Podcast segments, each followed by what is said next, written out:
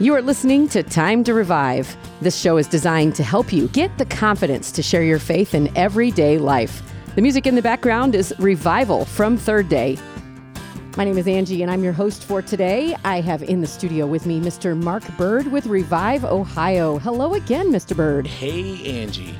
Last week, we started this three week conversation about outreach to our family. We're always talking about doing outreach to people that are in our circle of influence, that are in our life every day, or even strangers out on the street. But how about those people, especially those little people that live in our household? Today, we're talking about children. And we talk about being the most important ministry that we have, Angie, is to our family, to our children. Absolutely. And so, you know, last week we talked about the why. Why should we even decide that we need to minister to our own family first? Right. It's not okay. It's not acceptable to just take your family to church and let somebody else teach them. Right. It's our responsibility. God has put these people, no matter who these people are, relatives or children or whoever, has put them in our lives. And I think that is a very strong responsibility for all of us. But today I want to, like I said, specifically talk about the children. Next week we're going to get into relatives, the relatives. So it's going to be a fun conversation. Well, let's go ahead and jump into scripture. Yeah, we're going to be reading today in Deuteronomy chapter 4, Angie. In verse 9, it says, Only take heed to yourself and diligently keep yourself, lest you forget the things your eyes have seen, and lest they depart from your heart all the days of your life, and teach them to your children and your grandchildren. So it is apparent that this is exactly what God wants and is teaching the children of Israel to make sure that you teach these laws and statutes to your children and your grandchildren. And it is the responsibility. You know, we read a lot about stewardship in the Bible, right? We're supposed to be good stewards of all the things that God has blessed us with. What is the most important thing that God has blessed us with? Children. Children, right? And of course, if you're a grandparent, you're going to say grandchildren as well. Well, yeah. And, you know, you may not think that you have that much impact on your grandkids, but you really do. Absolutely. Like, I, I know most people I know, and they talk about their grandparents, and it's always how much of an influence they had on them. Yes no matter what it was, and you have those conversations, and it's apparent. And the grandparents, in most cases, probably didn't even realize it. No, it's true. And so I'm sure that that carries forth today too. The grandparents probably don't realize the impact that you can actually have on your grandchildren. Yeah, amen. And so, what more of an influence could you possibly have than being an influence of God and His laws and His statutes and following Him? And you teaching those grandchildren that same exact thing. I think that it's second to none, Angie. I think that in the Old Testament, especially the first five books, God is constantly telling them to remember what's being seen and what they're hearing and to take that to the children. And so that's how they passed on the law was Absolutely. orally from them to their children, to their grandchildren and so on down through. But then when we start getting into the different kings, Yeah. they start forgetting that. Right. And their moms are the sometimes the influence. Some of those moms were not people who followed God. And they Right. had influence on their little princes. And when they became king, they were bad kings. Exactly right. yeah, they were. And what happened is it influenced the entire nation. Wow. Another thing that came to my mind thinking about that, Angie, if your parents are telling you these things of the Lord, right? And you know how children are like, eh, they're skeptical, they doubt, well, that's mom or that's dad, whatever. But if the grandparents come in behind that and reinforce the same thing, like it makes that whole family unit stronger. So I know a young man who's been recently realizing that God is calling him to ministry. And it just so happened that over the holidays, his grandparents were in town and he came to realize the history that his grandfather had stepped out to become a pastor, which made his father become a pastor, Wow. which now is bringing it to him. And he was really overwhelmed by the history. And you know what? We can make such a big impact for for children we don't even know yet. we may not right. ever know that are in our future. It's called a legacy. And so, yes, the Old Testament is full of scriptures that talk about how to build that legacy with our children and grandchildren. And again, this is the way God designed for it to be passed down, right? This is how all of the things that we've learned were passed down to us, and it is now our responsibility. We are called to be stewards to continue to pass that on. And so I want to go over now to Deuteronomy chapter 6. And this is so powerful because this lays it all out so clearly. And starting in verse 4, it says, Hear, O Israel, the Lord our God, the Lord is one. And you shall love the Lord your God with all your heart, all your soul, with all your might. And these words which I command to you today shall be in your heart. And you shall teach them diligently to your children, and shall talk talk of them when you sit in your house, and when you walk by the way, and when you lie down, and when you rise up. And so this is the exact, like, what other time is there, Angie? Well, I mean, a lot of times nowadays, and I, I hate to, to say it, but parents take their kids to Sunday school and they drop them off. Right. What about the fact that those kids are around you more than anything? And I know that goes back to some parents don't feel like they have the knowledge themselves. And we talked about this a little bit last week. It's okay. You don't have to be perfect. You just have to point the way to God. And you guys can do that together. And you know, this is interesting, Angie. You can start today. It's a new year. Why not? Because that's the whole thing. People talk about feeling defeated and not feeling adequate and all of these feelings, right? But you know, the truth is, you can start today. And what if you were just honest with your children and sat down today and said, Children, we're going to start today. Mm-hmm. And so, no matter what, erases all of those excuses to say, We're going to start today. I'm going to take you from where I am and where we're going to learn. And this is exactly, I think, the way it's laid out in Deuteronomy. No matter if you're lying down, or you're walking, or you're sitting, no matter what you're doing, we are expected for God to be shared and for his truth and his history. I love that too because I think um, over the holidays I did that some with my my children as well. We talked about some of the family history as well, and what a better way to introduce the Lord. And I'm reminded to share this right now, Angie, uh, because of the effect that I had. So every one of my brothers and my parents are both saved today because I was diligent to share Christ with them. Now, was I an expert in the law? Absolutely not. All I knew was what the Lord had done for me. And because I shared that with the members of my own family, they're all walking with the Lord today. And you know what? All I can credit that to is God absolutely performing his word if I was bold enough to just share the experience. Mm, amen. I don't want people to to feel like they don't have something to offer. You know what? I think it's really powerful when a parent says, I'm not really sure. Let's go ahead and go into scripture and learn that together. Absolutely. I think children sometimes pick up on things way faster than we do. They do. so have your child They walk do. you through scripture. And you know, Angie, there's recent statistics that I would like to share today, and it's talking about who helped you come to Christ.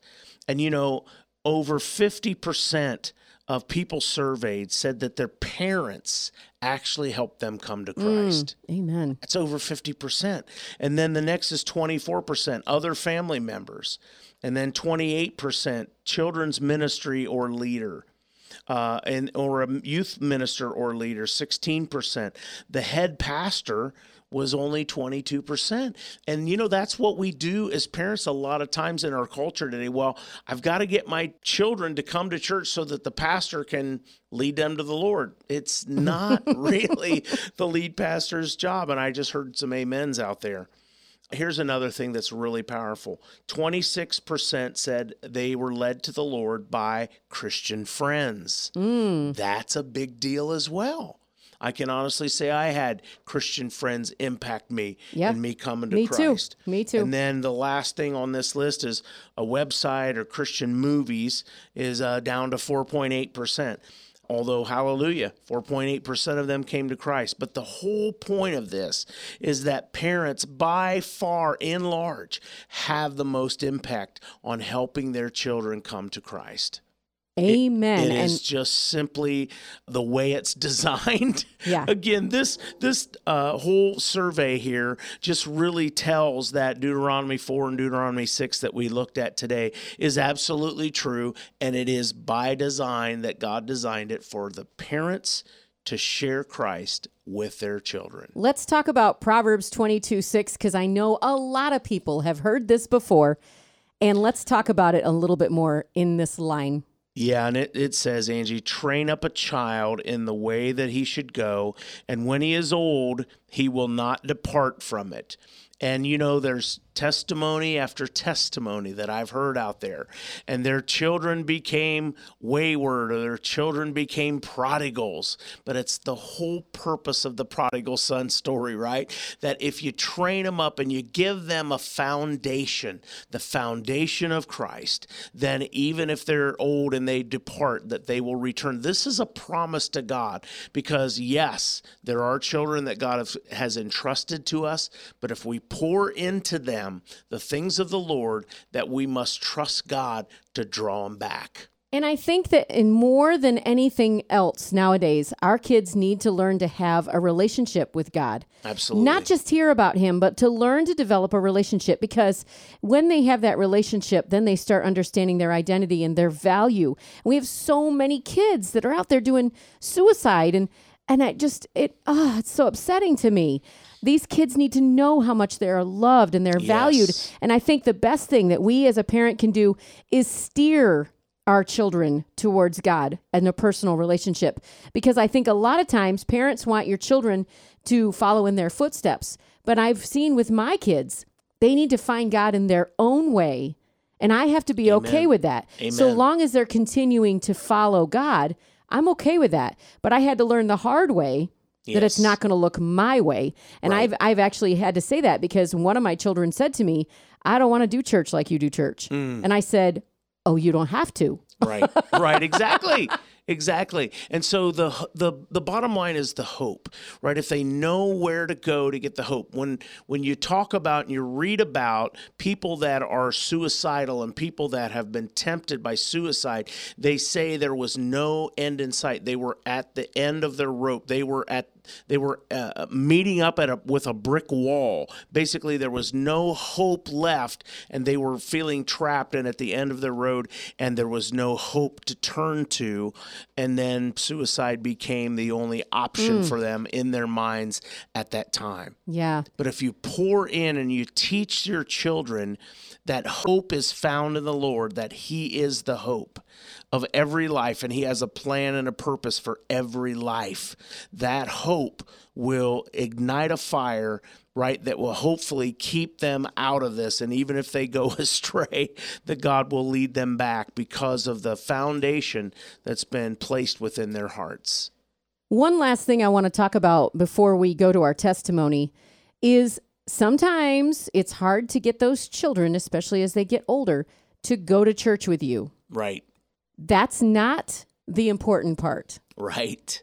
The important part is that while they're in your house, Yes. while you have those moments, and I would actually say, let's create some moments. Amen. Hey, let's go out to dinner. My That's kids it. never refused a dinner. Right. But I had them right in front of me and we got to talking. And, you know, my daughter doesn't always want to hear all the God stuff because Right. she sees it as religion. Yep. But if I start asking her about this, that, and the other thing, I have opportunities to share, hey, you know what, that happened in my life, but this is what I did. And I get a chance to share God with her. And I say, hey, you know, if you had that in your life, if you had God to lean on, it wouldn't be so hard. That's it. You know, That's excellent. and it doesn't mean your life is going to be easier. It just means that you're not going alone. Right. And I, I just recently had a chance to say that to somebody, an adult. And they're like, Yeah, I always been curious about this religion thing. I said, It's kind of nice to know you don't have to go through life alone. It's back to the hope you said. That's absolutely right, Angie. You know what it reminds me of too is if you had an hour with your children, if you were granted an hour with them and you had an option, we can either go to church, which I fully endorse, Me too. or you could sit down with your children and get into the word together. Mm. Would that be so terrible? Well, look, I'm just having all kinds of problems. And then I just can't get my children to come to church. Right. Okay, so let's take that hour and let's stay home. Yeah. There's ways of doing in the it. Word. There is Always ways of doing it. absolutely. Even and if- again, I'm not saying that we shouldn't go to church, but I'm saying if you only get a small sliver of time, spend that time with your children in the Word. Yeah, and let them know that God loves them even more than you do because Amen. that's the truth. All right, I'm excited to go ahead and get into our testimony. And we're going to talk with Jason Harris, who we actually talked with last week, but he had so many good things to say that we figured we would pull some out, especially when he starts talking about children, right? We've all raised children and we want to be able to help them come to the Lord. And so I'm going to play some more of this conversation that we had with Jason Harris. So one of the things that we're looking at, Jason, in this is, is why. Why is it important? Well, can't we just take them to church and drop them off, and won't the youth leader teach them what they need to know in an hour? Well, as a, as a guy who was a youth pastor, let me tell you how much I hate that statement. Uh, um, yeah, man. I you know, in, in serving as a as a youth pastor for a couple of years, I recognized that you know it was really a, a huge challenge.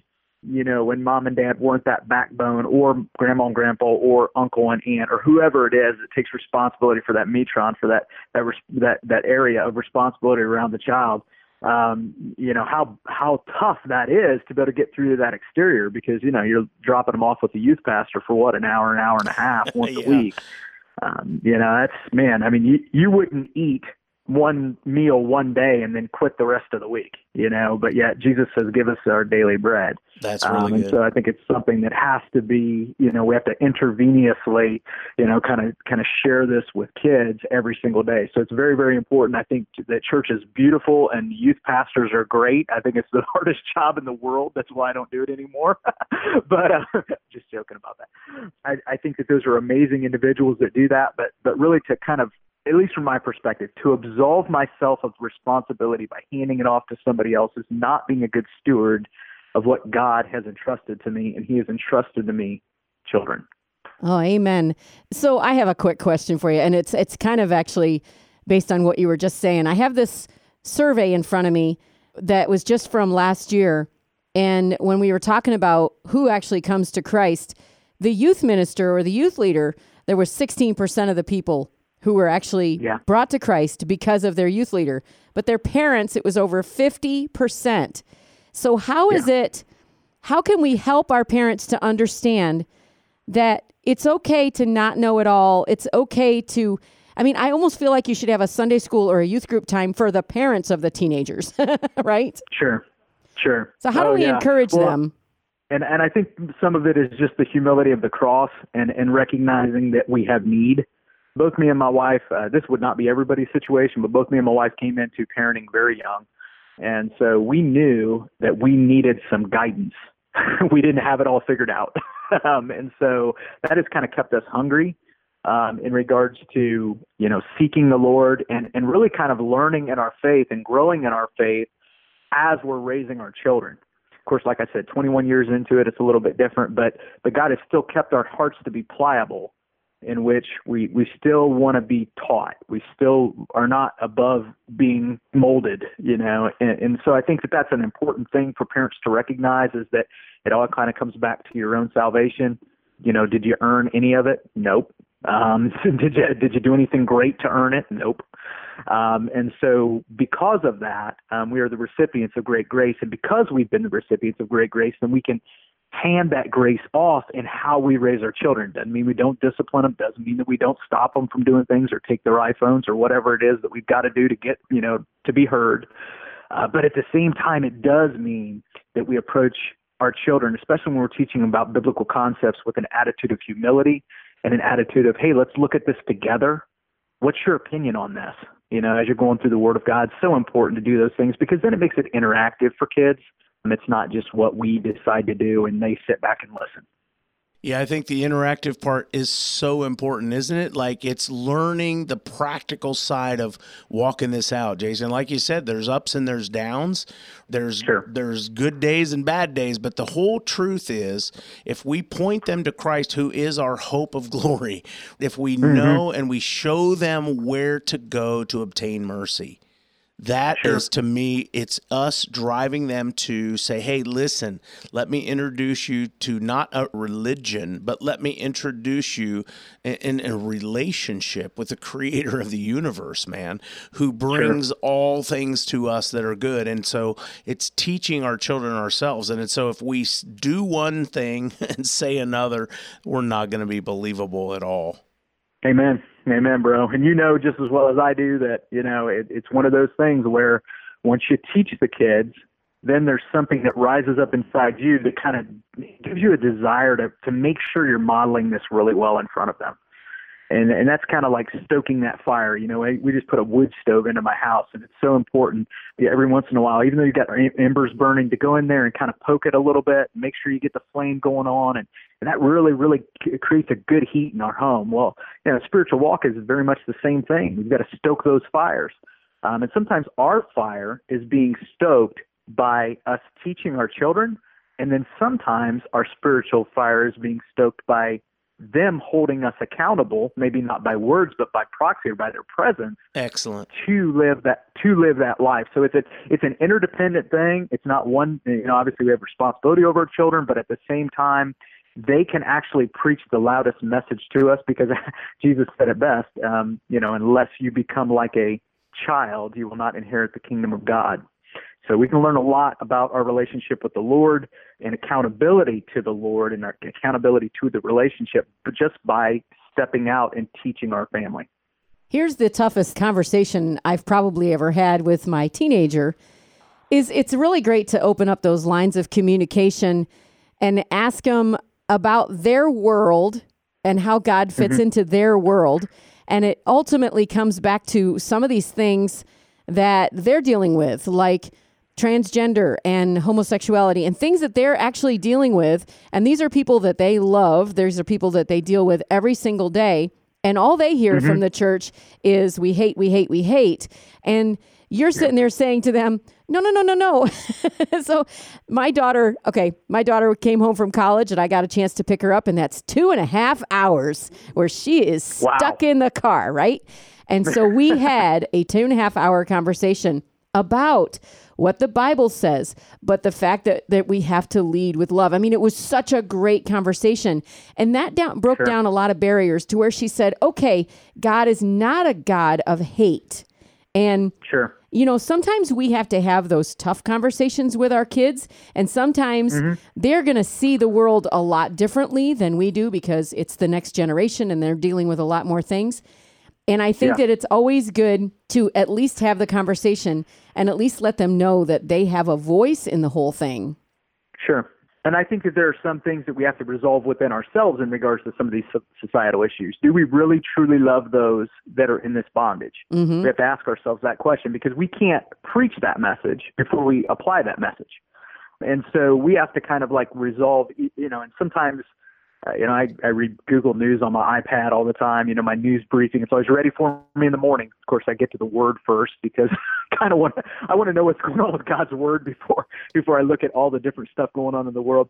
And, and I ask myself as I have all these different reports and, you know, we, we are inundated with information. Sometimes it's, you know, we're getting as much bad information and as much bad news as what we, we would have in 50 years in one year, right? You know, we're always hearing these stories. And so it, allows us to be able to look at those things and just be able to say, okay, how do I feel about these people? How do I feel about an individual that's struggling with this identity issue?